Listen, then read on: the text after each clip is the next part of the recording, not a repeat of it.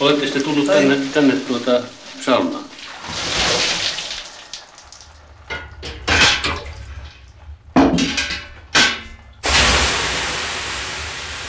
Tämä on vähän ujostettavaa. Tuossa tullessa ja mä vähän mietin, että Tamminiemen saunaan tuleminen olisi ollut vielä jännittävämpää 70-luvulla. Silloin olisi ollut syytäkin jännittää, jos isäntä olisi ollut paikalla. On sellainen olo, että isäntä ei ole nyt kotona, että saakohan täällä oikeasti olla. Vähän samalla tavalla tulee sellainen fiilis, kun lukee Kekkosen päiväkirjoja tai kirjeitä, että onko tämä nyt ihan sallittua. Tämä on tosi kiinnostavaa ja vähän koskettavaakin itse asiassa, vähän liikuttavaa, mutta saako tällä oikeasti tehdä?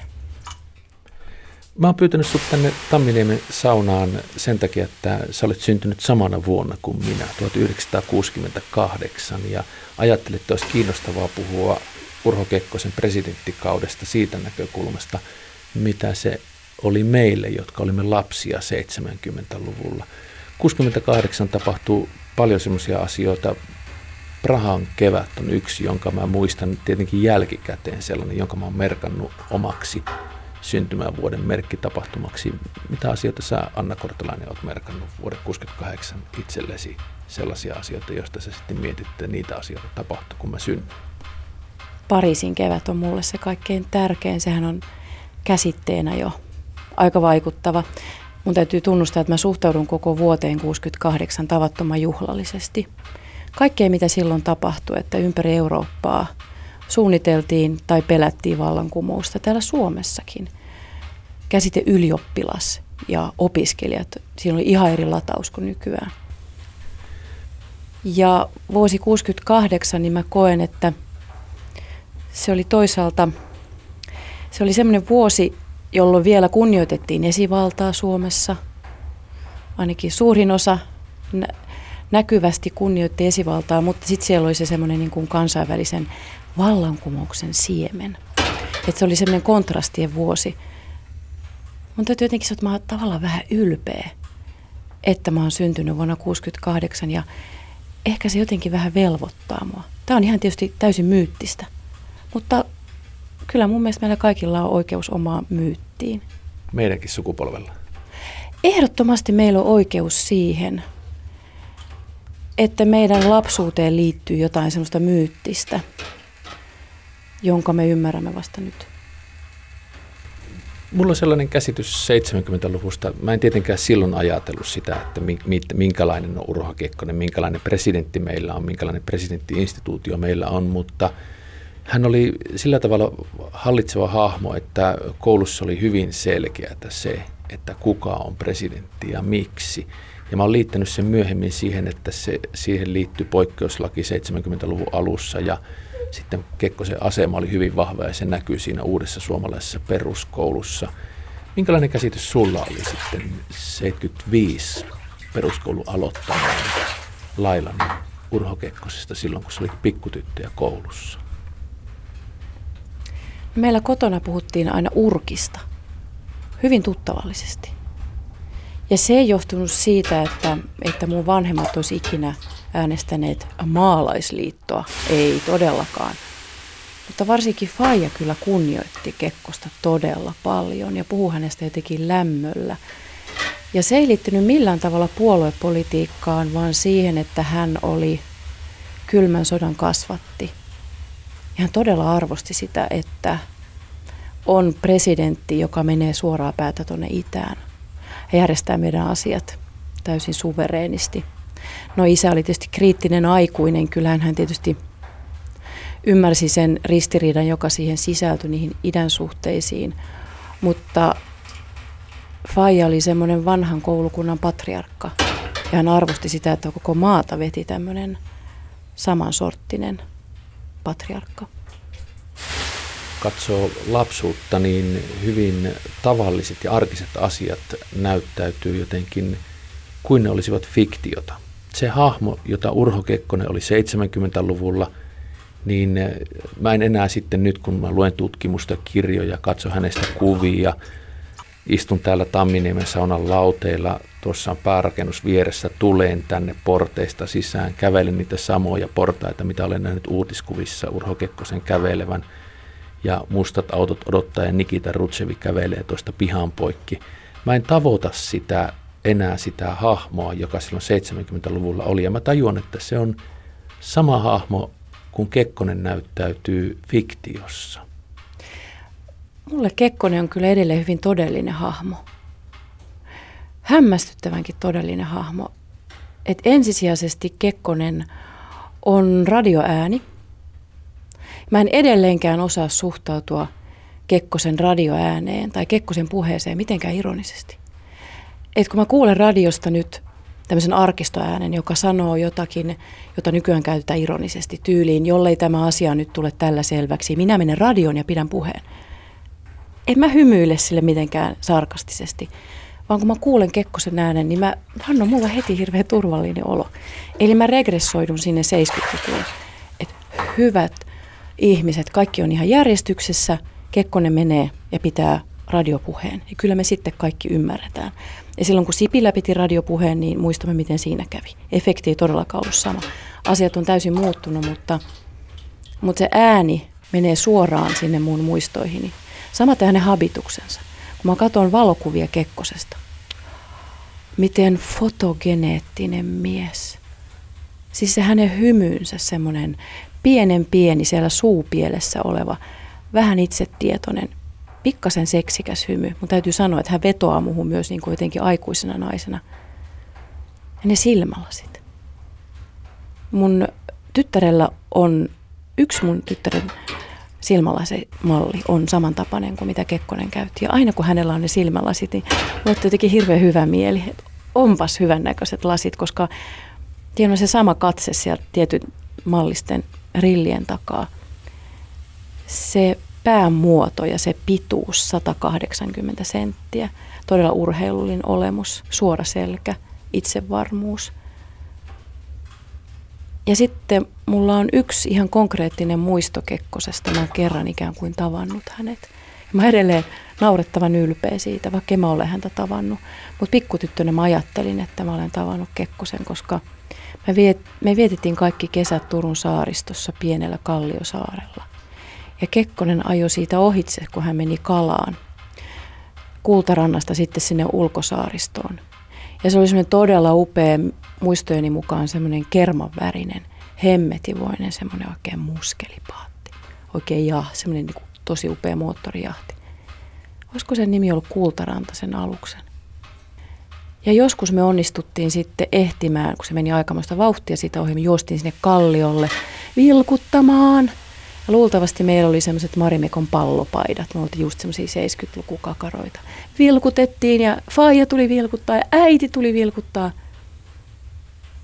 Adjutantit vastas, he teki kunniaa meille, hito vaikuttavaa. Mutta mä vannon, että myöskin sieltä jostakin lepotuolista niin nousi semmoinen käsi, joka vilkutti meille. Ja mä vannon, että hänellä ei ollut paitaa päällä, vaan hän oli shortseissa ja hänellä oli aurinkolasit ja se kalju, päivettynyt kalju kiilsi auringossa. Mä ikinä unohda sitä. Mulla on ei ihan noin läheinen, mutta vastaava juttu. Mä olin mummoni kanssa 70-luvun loppupuolella Leningradissa ja mä olen itse myöhemmin katsonut, että kysynyt, että milloin mä olen ollut vanhemmiltani ja laittanut ja katsonut Kekkosen valtiovierailuja. Vuonna 1977 hän oli Neuvostoliitossa valtiovierailulla toukokuussa.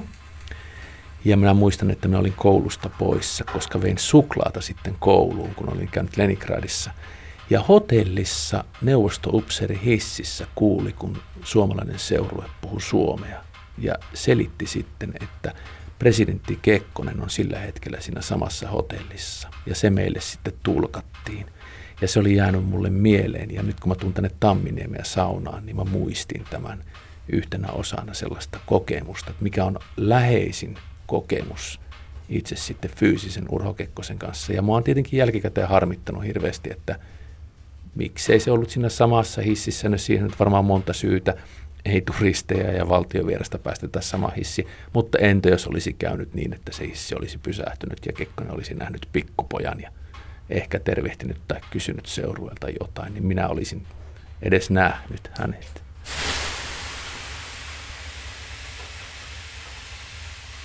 75 aloitin peruskoulun vuonna 75 500 markan seteli, tuli istuvan presidentin kuva. Muistatko sä mitään tällaisia jälkikäteen vähän mahdottomiakin juttuja, jotka menee ihan henkilökultin puolelle 70-luvusta ja Kekkosesta? No mä tajusin jotain siitä henkilökultista, kun mä luin nyt noita julkaistuja Kekkosen kirjeitä. Se on hyvin omituista luettavaa. Hyvin vaikea ymmärtää, että miksi nämä on julkaistu, koska tämmöistä ei enää harrasteta. Se, että siellä on tavallisten kansalaisten kirjeitä Kekkoselle, joihin hän vastaa. Kirjailijoita, jotka lähettää tuoreimman kirjansa Kekkoselle ja Kekkonen vastaa. Semmoista vähän erikoista seurustelua, jota nyt on vaikea ymmärtää muuta kuin semmoisen tietynlaisen PR-työn valossa.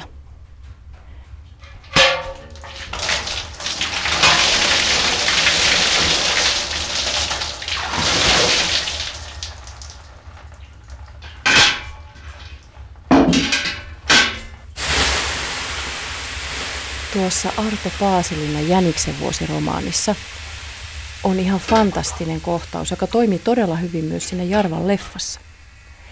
Ja siinähän tämä Vatanen tapaa Kiuruveden sairaseläkkeellä olevan nimismiehen Hannikaisen, joka on vähän omituinen tyyppi.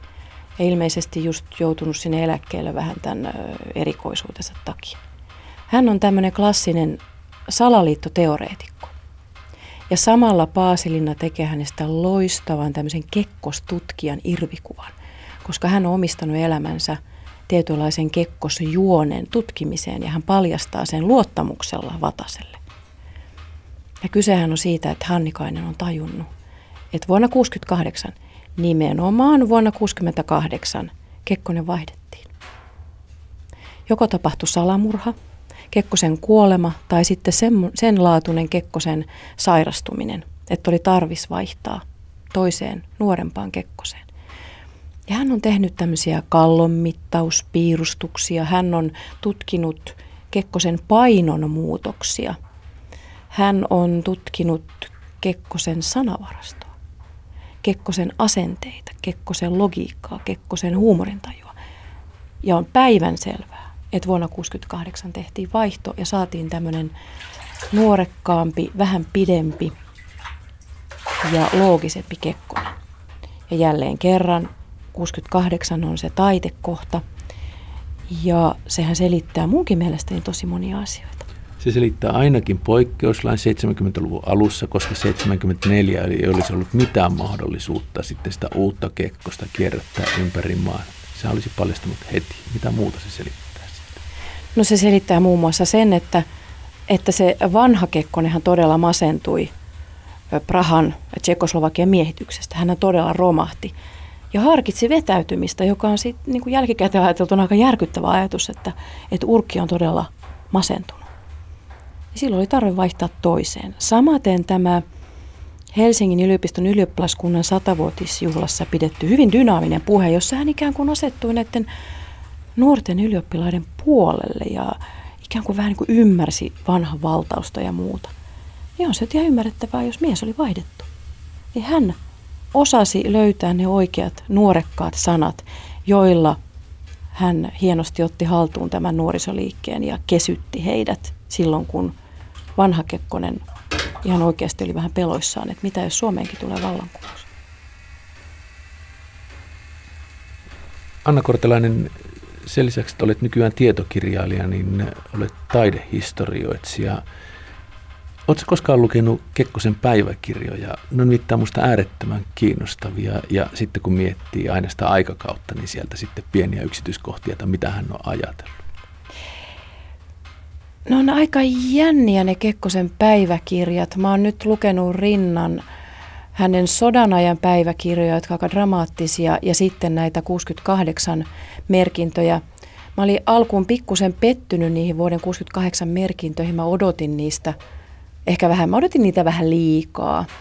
Siinä on aika paljon sitä sisäpoliittista jahnausta, joka nyt ei ole kestänyt niin hyvin aikaa. Mä jotenkin odotin, että siellä olisi näitä suuria maailman tapahtumia. Ne vilahtaa siellä. Vietnam, Praha, Pariisi, kyllä keväälläkin ne vilahtaa. Salamurhat, jotka on tietysti Kekkosta kiinnostaneet, koska käy ilmi myös, että kyllähän hänkin sai tappouhkauksia. Mutta sitten siellä on näitä tämmöisiä tavallaan hänen arkeensa liittyviä merkintöjä, jotka on liikuttavia, samantapaisia kuin jo sota-aikana. Eli että mitä tuloksia on tullut sieltä ladulta ja mitä hän painaa saunan jälkeen. Täällä Tamminiemen saunassakin oli jännä nähdä toi vaaka tuolla pukuhuoneessa, että siinä hän on sitten itsensä punninnut. Ja se hänen fyysinen olemuksensa tulee ihan niistä numeraaleista, kun hänellä on niin tärkeä se, että mikä tulos tänään, missä kunnossa olen, paljonko painan. Mitä sä luulit, että mikä on se paras anti, joka Urho Kekkosesta ja hänen presidenttikaudestaan on jäänyt meidän sukupolvelle, jotka kohta ollaan 50-vuotiaita ja eletty sitten aikuisikämme ja nuoruutemme ja kaikki muu ilman Kekkosta?